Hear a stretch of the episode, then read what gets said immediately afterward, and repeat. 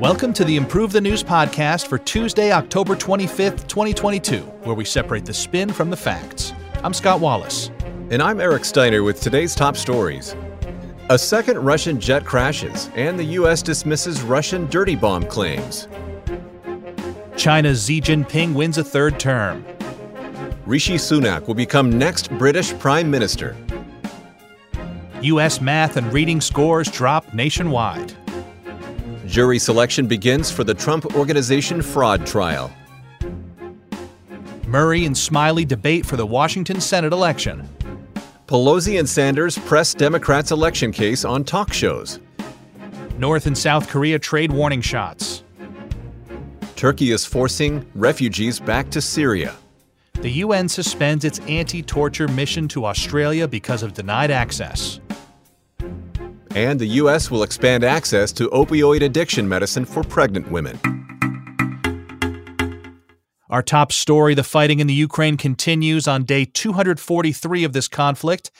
A second Russian jet crashes in a week, and the U.S. dismisses Russian dirty bomb claims. Here are the facts as agreed upon by New York Post, The Guardian, the U.S. State Department, Pravda, and Ukrinform. For the second time in a week, a Russian fighter jet has crashed in Russian territory, slamming into residential buildings and igniting a large blaze. Russian officials said Sunday's crash in the Siberian region of Irkutsk killed both pilots on board, but that no civilians were harmed. It comes following a crash in the Yeysk region last Monday, which authorities said killed 15 civilians and injured 19. Officials have stated that criminal investigations to determine the causes of both crashes have been opened. Meanwhile, after Russian Defense Minister Sergei Shoigu called counterparts from the US, UK, France, and Turkey over the weekend to allege that Ukraine is preparing to use a so called dirty bomb, a conventional munition with radioactive material, the US has joined other countries in dismissing the claims as unsubstantiated. In a joint statement on behalf of the US, UK, and French governments published on the US State Department website on Sunday, the nation said, Our countries made clear that we all reject Russia's transparently false allegations that Ukraine is preparing to use a dirty bomb on its own territory. The world would see through any attempt to use this allegation as a pretext for escalation. In the southern Kherson region, amid ongoing civilian evacuations and as heavy fighting continues in the north of the region, local officials announced the formation of a territorial defense force to give men who haven't evacuated the option to fight in defense of the region. Local officials also allege that the Kakhovskaya hydropower plant was again struck by Ukrainian rockets, but the claim couldn't be independently verified. Heavy clashes also continued in the Donetsk region, namely near Bakhmut and Avdiivka. Ukrainian officials said seven civilians have been killed and five more injured in the Donetsk region over the past day, adding that a further fatality came in the region of Zaporizhia. Six people were reported injured in Dnipropetrovsk, while three others were reported injured in Kharkiv. Scott, thank you for the facts. And during this podcast, we always extract the spins from each story. And for this one, we're going to begin with an anti Russian narrative coming from The Guardian. Now that civilians are being ordered to flee Kherson, it's clear that Russian authorities are losing their grip on the region and don't foresee their return. Even Moscow sees that the Ukrainian counteroffensive will inevitably force the occupiers to retreat. Countering that, we have the pro Russia narrative from TASS. Russian forces are maintaining control over the Kherson region and continuing to repel attacks. Meanwhile, Ukrainian forces are incurring heavy losses as they unsuccessfully attempt to advance. And from time to time, we feature a nerd narrative for the stories, and this one says that there's a 50% chance that Ukraine will regain control of Kherson by December 16th, 2022. And that's according to the Metaculus prediction community. In our next story, we have news from China as Xi Jinping wins a third term. And here are the facts as agreed upon by PBS NewsHour, Guardian, Al Jazeera, NPR Online News, Reuters, and NBC. Chinese President Xi Jinping secured a third five year term as the leader of the Chinese Communist Party, or CCP, on Sunday, following a twice a decade Communist Party Congress. This comes as 2,400 CCP delegates attended the 20th Party Congress on Saturday to ratify constitutional changes and major reshuffles, re-electing Xi as the General Secretary of the Politburo Standing Committee, or PSC, and appointing its six additional members. Amendments to the CCP's charter instructed party members to recognize and protect Xi Jinping as the core of the party, to regard his governing philosophy as a key doctrine of party rule, and to protect the CCP's leading position in China. A video showing former President Hu Jintao apparently resisting being escorted from the closing ceremony by party aides has fueled speculation among China analysts, despite state news agency Xinhua stating that he had been feeling unwell. Xi's third term breaks with the traditional two term limit, which was introduced by Deng Xiaoping in 1982 to prevent a return to a Mao style of rule but retracted in 2018. Xi was named leader of the CCP in 2012. Highly political story here, Eric. So we've got some highly political narratives. Let's start with the anti China narrative from the New York Times.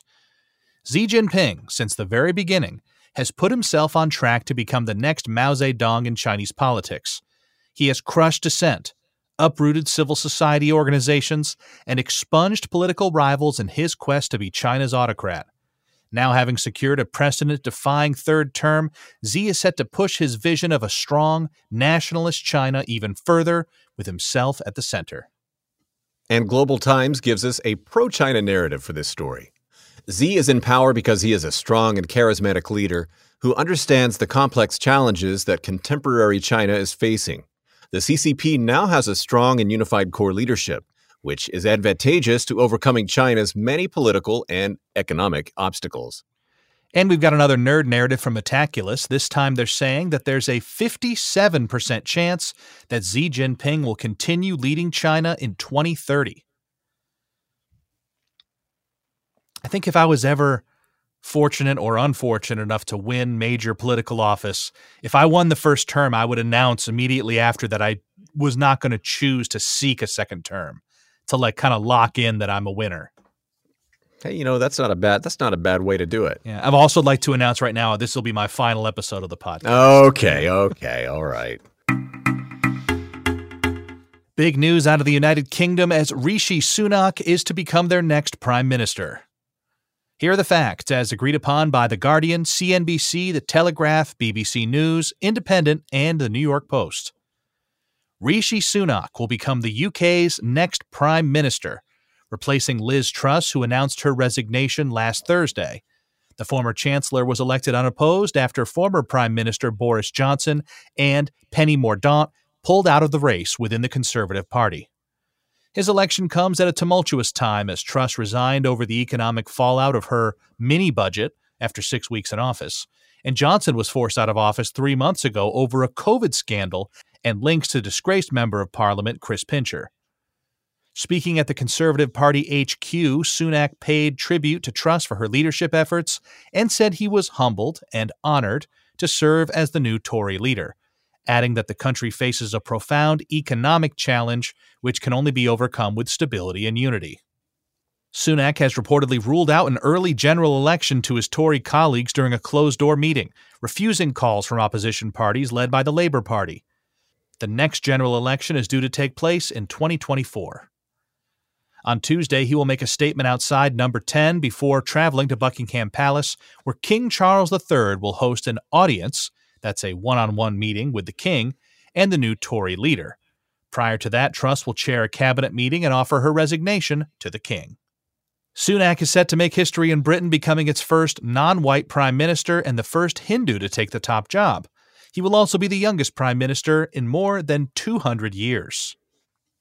Scott, thank you for the facts. We do have some spins that have emerged from this story. A right narrative is coming from Telegraph. The country is now in safe hands. Sunak has proved his capacity as chancellor and will bring to the office of prime minister exactly what the UK needs a moderate, competent, and cogent government. Tory MPs have made a wise decision by selecting a leader with political maturity and the ability to learn and change, Sunak is the person to mend the economy and the reputation of the Conservative Party. Contrast that with this left narrative from Newsbud. Generations of Conservative MPs have set the UK economy up for failure and brought the British political system to its knees. Since the Brexit referendum divided the nation in 2016, a succession of incompetent leaders plunged Westminster into chaos to the cost of the British people. Yet again, the Tories have elected a leader behind closed doors, and if Sunak fails to fulfill his pledges, there will be no way of holding him accountable. And according to the Metaculus prediction community, we have a nerd narrative that says there is a 30% chance that the Conservative Party will form the first government after the next UK general election. Pretty low bar when uh, the thing that we need in a government is just for it to be cogent, which I guess would mean like that it makes any sense at all. Well, you know, it, it, the fact that he is the youngest in more than 200 years is kind of a fresh start, too, I would think. Yeah, 200 years. I guess the England would say that'd be relatively recent, though, right? Well, that's true.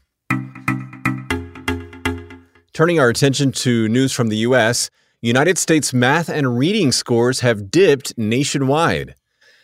And here are the facts as agreed upon by NPR Online News, U.S. News and World Report, CNN, 88.5 WFDD, NPR, and Newsbud.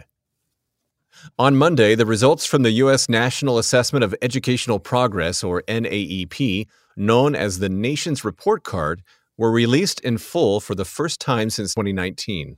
The exams are conducted by the National Center for Education Statistics, or NCES, a branch of the Education Department, and test fourth and eighth graders in math and reading. The report takes place every two years, however, was delayed from 2021 until 2022 due to the COVID pandemic. The report showed the largest math score decline amongst fourth and eighth graders since the initial trial assessment in 1990, with no state or large urban district showing improvement. Reading scores dipped by approximately three points in both grades, while math scores dropped by five points in fourth grade, the lowest level since 2005 and 8 points in 8th grade, the lowest level since 2003. While NCES Commissioner Peggy Carr said the drop in math was expected due to COVID disruption, the U.S. Secretary of Education Miguel Cardona called the results, quote, appalling and unacceptable, adding that how the U.S. responds to the news will determine not only our recovery, but our nation's standing in the world. Thanks for those facts, Eric. Project Syndicate gives us narrative A. Overreacting to COVID was an educational, economic, and moral tragedy. Schools were closed for too long, and now we're dealing with the consequences. Schools should open on Saturdays and extend hours to get math and reading back to pre pandemic levels.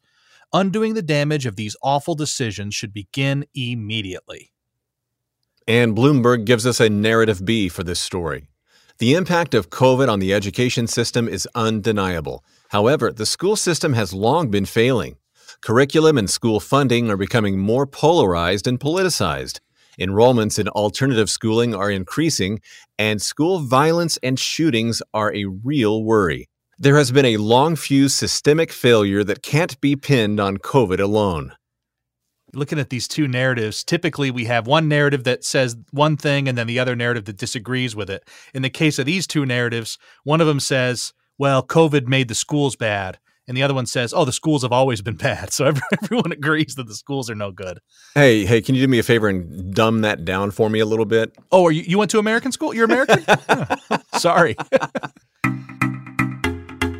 Jury selection begins for the Trump Organization fraud trial. Here are the facts, as agreed upon by Washington Post, Fox News, Newsweek, and Reuters. Jury selection began on Monday in the criminal trial of the Trump Organization, accused of tax crimes, including fraud and other illegal business practices. If convicted, the company and its subsidiary, Trump Payroll Corporation, could face $1.6 million in fines. The indictment, which came down after a three year investigation, alleges executives received substantial portions of their income through indirect and disguised means, including luxury cars and expensive housing, so they could then report lower earnings to tax authorities. The company is also accused of not withholding taxes on wages and other compensation, as well as evading paying payroll taxes on multiple types of employee compensation. Trump is not facing any charges individually in this case, though Manhattan District Attorney Alvin Bragg said his criminal investigation into the former president continues, adding that Trump could face criminal charges personally. Former Trump Organization CFO Alan Weisselberg is expected to be the prosecution's star witness after pleading guilty in August to several charges, including grand larceny and tax fraud. He agreed to testify truthfully in exchange for serving just five months in jail with an opportunity to be freed after 100 days. In a transcript of a virtual hearing last week, Susan Necheles, a lawyer for the Trump Organization, explained that much of the company's defense will be based on casting Weisselberg as untruthful. Those were the facts, and we have three spins that have emerged from this story, beginning with a Democratic narrative, and it is courtesy of CNN. Although Trump can't be personally held responsible in this case, the chance for prosecutors to expose his company's fraudulent tax practices could be an appetizer to the main course of future criminal cases and civil cases faced by the former president.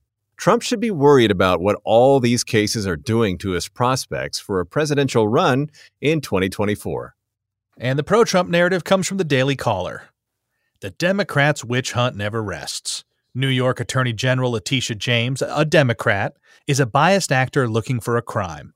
In this case, she's trying to shamelessly score political points by blocking Trump and his family from doing business in her state.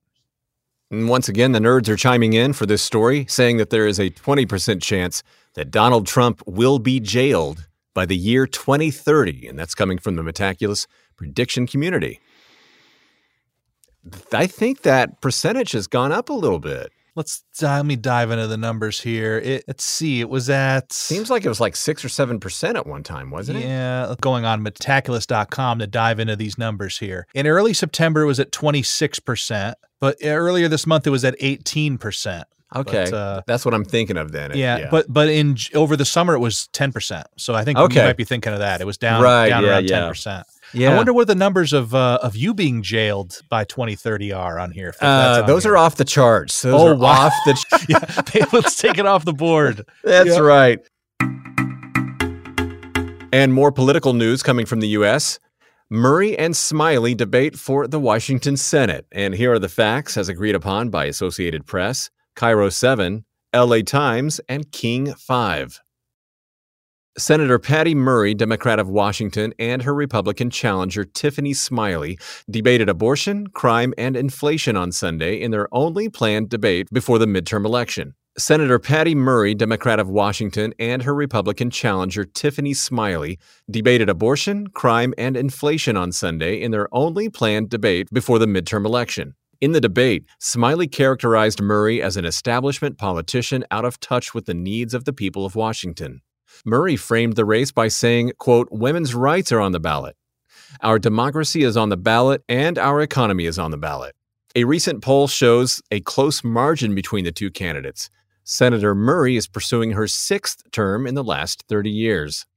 The recent Supreme Court decision to overturn Roe v. Wade may potentially give Murray momentum to keep her seat. Smiley has said that she would respect the will of Washington's people and maintain access to abortion. Murray is Washington's first female U.S. Senator. She served a term as a state senator and then won her race for U.S. Senate in 1992, where she serves to this day. Smiley co founded and serves as president of Hope Unseen, which is a veteran advocacy group. She emphasized her support for public safety and law enforcement in her first political campaign. The Seattle Times brings us the Democratic narrative on this story. Smiley's campaign is using the tired Republican tactic of inflating the threat of crime and blowing urban decay out of proportion. Though Smiley isn't a pro life extremist, the more Republicans in the Senate, the more likely it is that access to abortion will be restricted. Ultimately, Smiley's campaign tactics are to lump all of Washington's Democrats in with Seattle's more progressive elements, which is pure Republican theatrics. And 770 KTTH, Conservative Talk Radio, gives us the Republican narrative. Though Murray may claim that she cares about Washington families, her track record says otherwise. Despite overwhelming data showing school lockdowns during the pandemic deeply harmed kids more than COVID ever could, Murray said she still supports keeping kids home from school. Additionally, Murray is hyper focused on abortion, which is neither on the ballot nor under threat in Washington. Still, she acts like it's the only issue voters care about dismissing voters' concerns regarding crime and inflation. We've got yet another narrative on this story, Narrative C, coming from the Los Angeles Times. This will be a close race, as there is a variety of moving parts that could determine its outcome. On one hand, Smiley is a political outsider who has skillfully maneuvered herself to align with the broad conservative momentum resulting from Trump's victory in 2016. However, the overturning of Roe v. Wade could be her downfall, as Washington is one of the more pro choice states in the Union. This race will likely be hard to call. And a nerd narrative says that there is a 46% chance that the Republican Party will control both the House and the Senate after the 2022 midterm elections, according to the Metaculus prediction community. And more U.S. midterm election news Pelosi and Sanders press the Democrats' case on talk shows. Here are the facts, as agreed upon by the New York Times, CBS, CNN, ABC, and Politico. Democrats, including House Speaker Nancy Pelosi and Senator Bernie Sanders of Vermont, have made their case for control of Congress across the five major Sunday talk shows. Their appearances focused on the party's economic policy, as Republicans have gained an edge in the polls just weeks from the midterm elections. On CBS's Face the Nation, Pelosi argued that inflation is a global problem that the Biden administration is working hard to tackle. She also said the president is working to bring down the cost of living in the U.S. while reducing the national deficit and stressed that a GOP victory in the coming elections would put Social Security and Medicare at risk. CNN's State of the Union featured Senator Sanders, who said that Democrats have to contrast their pro worker economic plan with the Republicans' corporate agenda, claiming that the latter want to cut Social Security, Medicare, Medicaid, and wages to fight extraneous inflation. Meanwhile, on ABC's This Week, Democratic campaign chief Representative Sean Patrick Maloney claimed that Republicans have no plan to fix the economy, despite having blamed Democrats for economic problems ahead of the elections. Sunday's appearances came on the same day as the release of an ABC News Ipsos poll indicating that voters trust Republicans more than Democrats on economy and fuel related inflation. The issues are reportedly those most on voters' minds in relation to the midterms. Meanwhile, Representative Nancy Mace of South Carolina, the only Republican interviewed about the GOP's agenda this Sunday, endorsed House Minority Leader Kevin McCarthy's suggestion to demand spending cuts before allowing a debt ceiling increase in an appearance on CNN. Scott, thank you for the facts. And we have three spins that have emerged, beginning with a Democratic narrative coming from Washington Post. The economy is getting back on track. The U.S. annual deficit has seen its largest one year drop in history while gas prices are falling and unemployment rates are lowering. If voters hand control of Congress over to Republicans in these midterm elections, Americans will be electing a group that are willing to crash the economy and put the U.S. in default in order to achieve their ideologically driven agenda of Social Security and Medicare cuts. Contrast that with this Republican narrative from Washington Free Beacon. The U.S. is heading towards stagflation, and the Biden administration is to blame. The Democrats have failed to take action against the worst inflation in decades, deeming it as transitory and fictitiously blaming soaring prices on corporate greed and Putin's invasion of Ukraine. In fact, it is down to reckless government spending at a time of restricted supply. A Republican Congress is needed to curb Biden's big spending and end this crisis for working Americans. And a narrative coming from the nerds says that there is a 17% chance that the Democratic Party will control the House and Senate following the 2022 midterm elections, coming from the Metaculus prediction community. Turning our attention to tensions in Korea, both nations exchange warning shots. And here are the facts as agreed upon by Al Jazeera, Korea Joongang Daily, Korea Times, NBC, ABC, and Guardian. On Monday, North and South Korea exchanged warning shots, charging each other of infringing on their western maritime border as tensions run high. Pyongyang has conducted weapon tests at an unprecedented clip in 2022. South Korea's Joint Chiefs of Staff, or JCS, and Pyongyang fired 10 artillery shells into a buffer region in the Yellow Sea, allegedly violating a 2018 inter Korean military agreement. The North's Korean People's Army, however, claimed it was a grave warning against naval intrusions from the South. This came one hour after the JCS broadcasted 20 warning messages and fired 20 warning shots in response to a North Korean merchant ship that reportedly crossed the Northern Limit Line, or NLL, the de facto sea boundary in the West Sea, at around 3:40 a.m.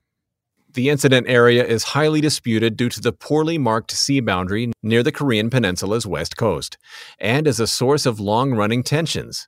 The region has been the scene of several violent naval battles between the North and South in recent years. Following this latest incident, Seoul issued a statement saying that large scale four day firing exercises would be carried out off its west coast starting on Monday. This is part of South Korea's annual defense drills, which also involve U.S. troops this year. Monday's exchange of fire comes as U.S. Deputy Secretary of State Wendy Sherman is to hold three way talks with Japan and South Korea in Tokyo. The intent is to show unity amid recent escalations. Thanks for those frightening facts, Eric. Red State brings us the Republican narrative. You cannot blame Kim Jong un for flexing North Korea's military muscle when Biden is recklessly saber rattling with Taiwan and China. How does Kim know the U.S. will not also team up with South Korea for an invasion of the North? Trump's relationship with and policies toward North Korea maintain stability in the Korean Peninsula. MSNBC gives us a Democratic narrative. Kim Jong un's geopolitical actions have been erratic, and his missile launches are destabilizing the peninsula. Instead of provoking a confrontation, Kim should take the Biden administration up on its offer to meet without preconditions and settle any of his grievances peacefully. Biden is showing strength and prudence in the region. And we've got another nerd narrative from Metaculus. This one says there's a 17% chance that North Korea and South Korea will be recognized as a single sovereign state by the year 2045. An NGO reports that Turkey is forcing refugees back to Syria.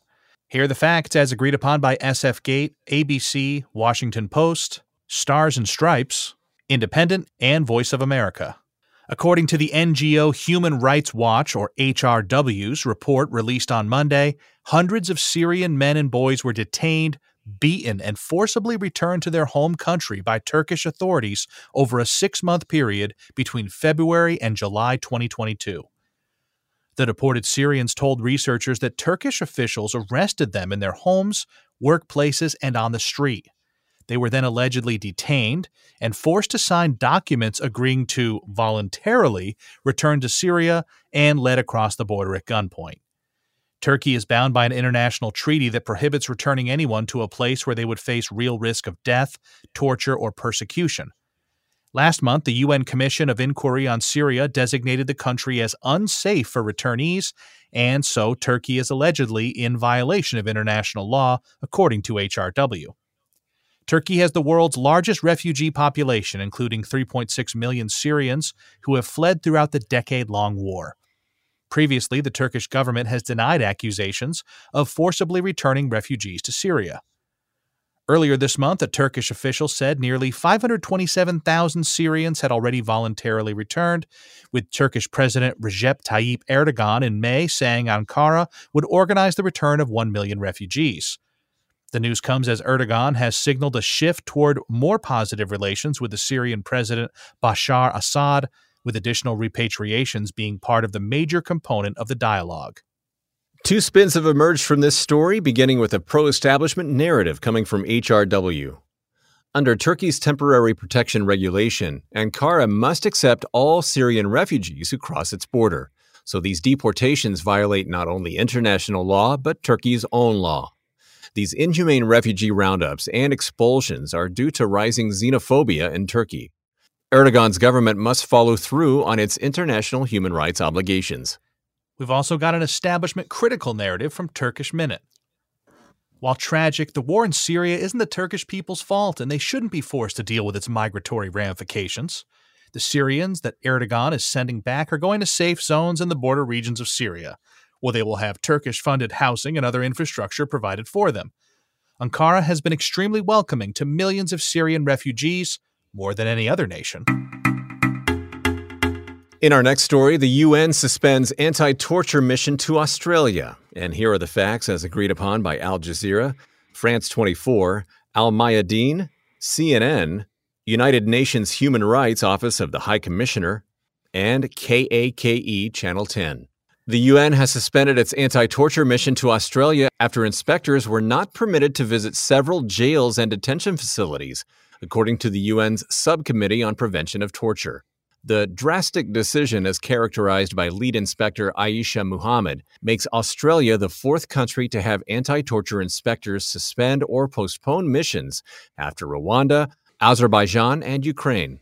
Muhammad, a Supreme Court judge in the Maldives, claimed Australia was in clear breach of its international commitments and that their mandate at several jails and detention centers was clearly not understood.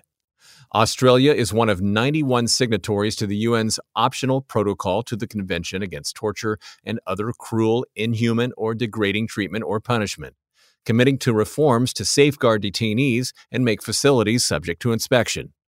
The four person contingent arrived in Australia on October 16th and planned to stay until October 27th.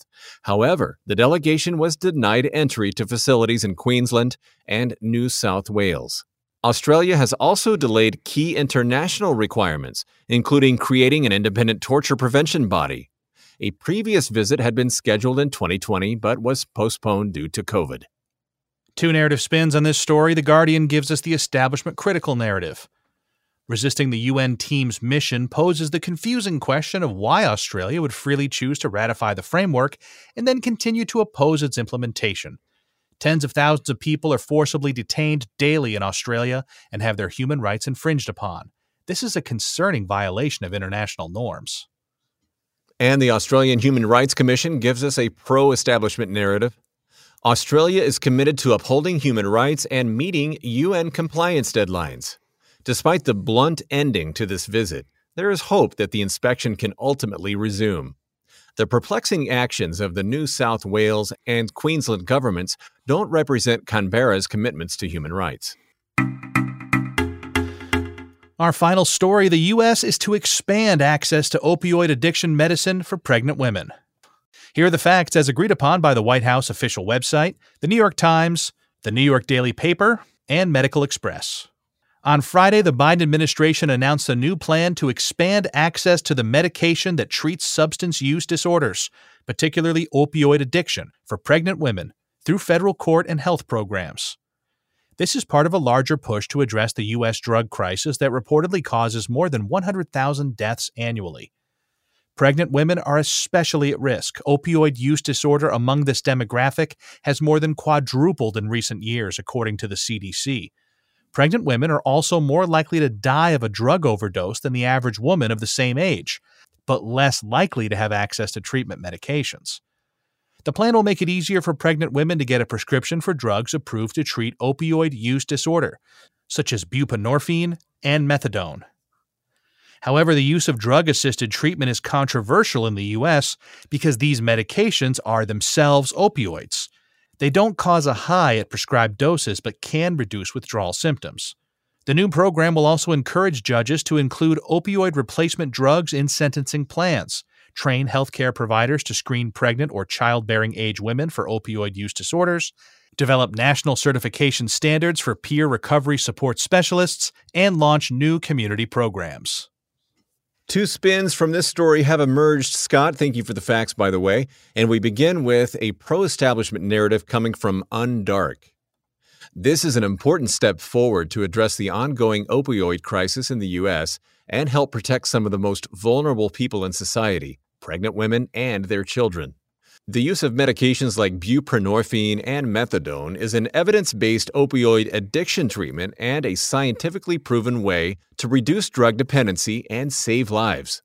We know these medications work, and we have a duty to make them universally available. Wrapping up today's show with the New York Times bringing us an establishment critical narrative. A substance replacement approach to drug addiction is not the solution. Drugs like buprenorphine and methadone are opioids themselves. Switching one opioid for another, albeit prescribed, only serves to encourage ongoing drug use. It's not a long term or sustainable answer to drug addiction, which is why relapse is so common. We have to do better for pregnant women and their future children by supporting them through detox and providing the support they need to abstain from drugs going forward. Thanks for listening to the Improve the News podcast for Tuesday, October 25th, 2022. Each day, we use machine learning to read about 5,000 articles from about 100 newspapers and figure out which ones are about the same stories. For each major story, our editorial team then extracts both the key facts that all articles agree on and the key narratives where the articles differ. For more information on Improve the News, please visit our website, improvethenews.org. You can also download the Improve the News app on the Apple App Store or Google Play. For Scott Wallace, I'm Eric Steiner, inviting you to join us next time on Improve the News.